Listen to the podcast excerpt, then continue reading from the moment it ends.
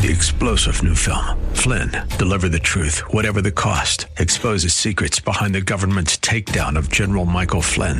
Flynn knew what the intel world had been up to. He ordered the first audit of the use of contractors. This set off alarm bells. He told the truth. He was the most dangerous person for Donald Trump to hire. They had to get rid of Flynn. Flynn, Deliver the Truth, Whatever the Cost. Available now. Watch it today. Go to Salem Now dot com. Salem Now dot com. This program is sponsored by the Psalm one twenty-seven Fund. For Zion's sake, I will not keep silent. For Zion's sake, I'll not hold my peace. Welcome to For Zion's Sake. Isaiah sixty-two one is taken directly out of the Hebrew Scriptures when the prophet Isaiah declared, "For Zion's sake I will not keep silent, and for Jerusalem's sake I will not keep quiet, until her righteousness goes forth like brightness, and her salvation like a torch that is burning." Your hosts for the program are Shelley and June Volk, Jewish believers burdened to see Jew and Gentile become one. Believers strengthened in their faith and for their Jewish kinsmen to come to the saving knowledge of Jesus as the Messiah, the Son of God. Bless the Lord and welcome to For Zion's Sake. We thank you for joining us. We're the Volks. My name is Shelley. And my name is June. Hi, everyone. It's a pleasure to be with you this day as we continue a theme that we started on Monday. And that theme is divine discontent and holy dissatisfaction. And as we've said every morning, if you leave out the word divine and holy, we're left with discontent and dissatisfaction. However, these could be very discouraging, but nevertheless, if we add divine and holy to these words, we see that it's a they're vital ingredients in pressing on to the upward call of God in Christ Jesus. So we want to take what could be negative and turn it into a positive. And that's the way we should be walking with the Lord, not bemoaning what we aren't, but what we possibly can be.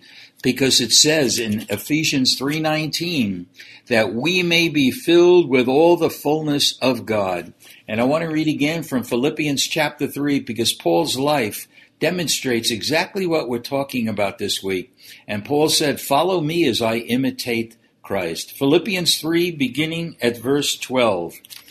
"Not that I have already obtained it or have already become perfect, but I press on in order that I may lay hold that for which also I was laid hold of by Christ. Brethren, I do not regard myself as having laid hold of it yet, but one thing I do, forgetting what lies behind and reaching forward to what lies ahead." And here's the verse that we want to emphasize. "I press on toward the goal for the prize of the upward call of God in Christ Jesus." That was Paul's call. That's what he pressed on for. And that's what we should all be pressing on for. So we're taking the, the, the possibilities that God has given us, and we want to talk about those things. We started with talking about grace. And the first thing we read was from Second Peter three eighteen, "Grow in grace," and grow in Greek means to be enlarged.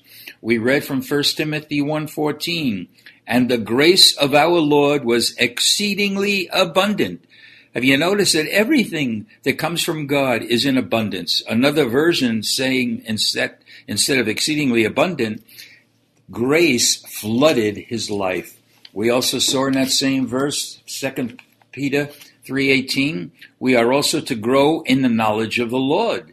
And we read not just uh, Colossians one nine, but we read nine and ten, because it was an encouragement to increase in knowledge. But there's always a reason for doing things. And in verse ten, we saw an increase and growth in knowledge so that we would walk worthy of the Lord and be fully pleasing in him, being fruitful in every good work. How do those things come about? By growing in the knowledge of God. We then went to the sub- subject of faith. And in Luke seventeen five, we know the apostles talked to Jesus and said, "Increase our faith." We spoke yesterday from Second Thessalonians one three, that faith is called to grow exceedingly in all of us. And then again, What was the reason for that? We saw it in verse five in Second Thessalonians one. So that you may be counted worthy of the kingdom of God. We just see, Junie, a pattern here that God doesn't give us uh, attributes that are in him just to say we have it, but it's all, it's all for a purpose to grow beyond where we are now. Have you ever considered the fact that if we grow exceedingly in faith, it's preparing us to be worthy of the kingdom of God? We also need to recognize that without faith, the Word of God says it's impossible to please him. And we have an encouragement in First Corinthians sixteen thirteen, which says, stand firm in the faith. So we need to understand as we go on in, with this theme, that divine discontent and holy dissatisfaction should be a cry from our hearts for something more. It's aspiring and desiring more God, less of us and more of him in our lives. So let's go on to another aspect of this. Let's look at the subject of love. And if you have your Bibles, turn with us to First Thessalonians chapter three. First Thessalonians chapter three, and we want to look at verse twelve. First Thessalonians chapter three, verse twelve. I'm reading from the New King James. And may the Lord make you increase and abound in love to one another and to all, just as we do to you. And now here's the beautiful part of this, verse thirteen. So that he may establish your hearts blameless in holiness before our God and Father, at the coming of our Lord Jesus Christ with all his saints. Junie, so we see here, just to love one another in and of itself is a wonderful way. And love, you know, without love, what do we have? We're like a clanging cymbal. But listen, let's listen to these verses again. Now may our God and Father himself and our Lord Jesus Christ direct our way to you, and may the Lord make you increase and abound in love to one another and to all, just as we do to you. So that, here's the reason we should be abounding in love, that he may establish our hearts blameless in holiness before our God and Father at the coming of our Lord Jesus Christ with all his saints. Many of us are living for the return of the Lord. That should be, as it was in the first century, a passion, a desire, an aspiration. Lord, return. Come, Lord Jesus.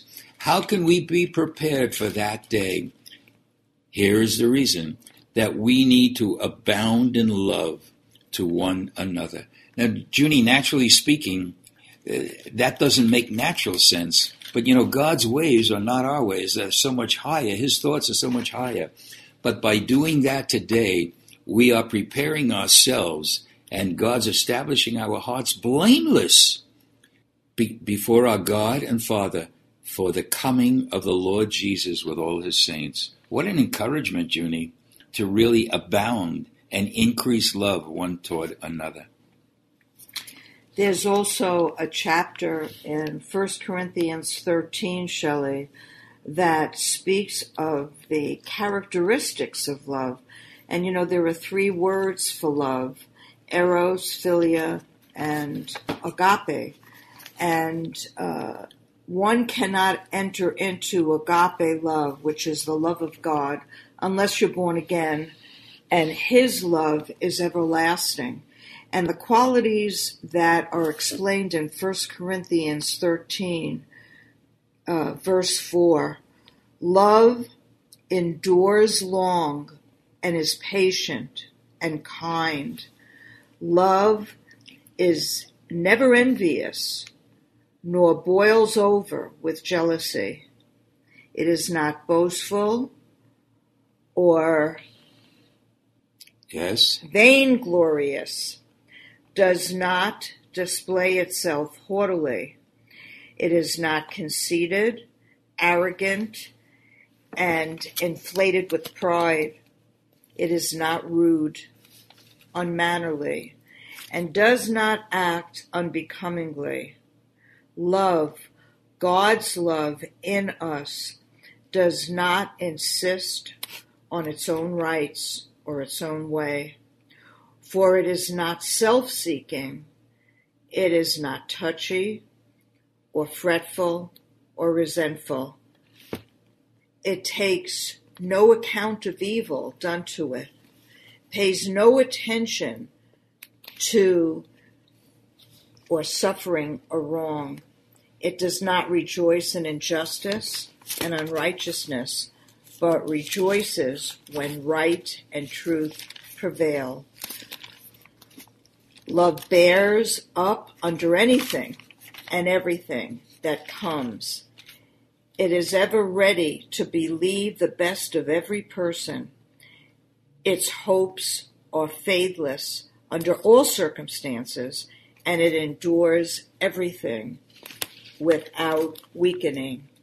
Love never fails, never fades out or becomes obsolete or comes to an end. And that's the description of only one's love, agape, that's God's love. And for in order for God's love to endure in us, there has to be less of us and more of the Lord. We need to decrease that he might increase in our life. That verse thirteen of chapter thirteen of First Corinthians might be understood in a deep way to us, which says, and so faith, hope, love abide, faith, conviction, and belief, respecting man's relation to God and divine things, hope, joyful and confident expectations of eternal salvation, love, true affection for God and man, growing out of God's love for us. These three, yes, but the greatest of these is love.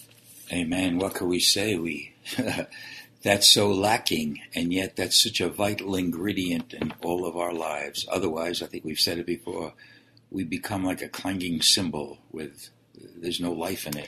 But what's encouraging in your teaching, Shelley, is that it is a divine discontentment. Yes. Or a holy dissatisfaction. If you or I are not experiencing that kind of love in our life, mm-hmm. because then it becomes eros, which is really? sensual, uh, or philia, which is familiar, right. and friendship, friendship right. or family. But the love of God is the only thing that endures forever. And that's Amen. what uh, the first century believers and many that followed over the two thousand years who were martyred for the Lord had an enduring love, because God's love is enduring. Amen. As, as we close, Junie, it says in First Thessalonians chapter four, verses nine and ten, now as to the love of the brethren, you have no need for anyone to write to you, for you yourselves are taught by God to love one another. For indeed you do practice it toward all the brethren who are in all Macedonia. But we urge you, brethren, to excel still more. Yes, so Lord. I don't know anybody who loves too much. I know God's love is enduring, and God wants our love, that, that agape love, to endure. And without love, we're nothing. So, Father, we thank, thank you, Lord, you, Lord, and we pray for divine discontent yes. and holy dissatisfaction yes, Lord. to become part of every one of our lives, my God, that we might love, that we would press love, on in all areas, Jesus. that you would increase and we would de- we would decrease, so we could manifest you more and more. We pray this in Jesus' name. Amen. Amen. Thank you for joining us this evening. If you would like to get in touch with Shelley and June, you can write to them at P O. Box seventeen eighty-four, Scottsdale, Arizona eight five two five two. That's P O. Box seventeen eighty-four, Scottsdale, Arizona eight five two five two. And you can also contact them on their website, Shelley and June Volk dot com. That's Shelley and June Volk dot com. Until next time, the Lord bless thee and keep thee. The Lord make his face to shine upon thee and be gracious unto thee.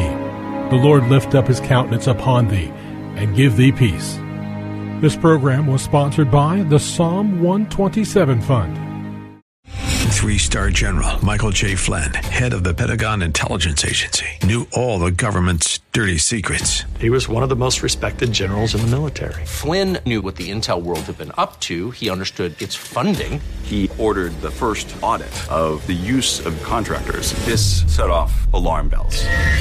The explosive new documentary, Flynn, Deliver the Truth, Whatever the Cost, and covers the facts behind this scandal. Flynn told the truth. He was the most dangerous person for Donald Trump to hire. I find out the worst enemy that I'm going to face in my life is right here in America. They took my assessment and they wanted me to change it. And I was like, I'm not changing it. They had to get rid of Flynn. With in-depth interviews, archival footage, and never-before-seen personal records of the man behind the headlines. I just felt like I was drowning. Flynn, Deliver the Truth, Whatever the Cost. Available now. Watch it today. Go to Salem Now dot com. Salem Now dot com.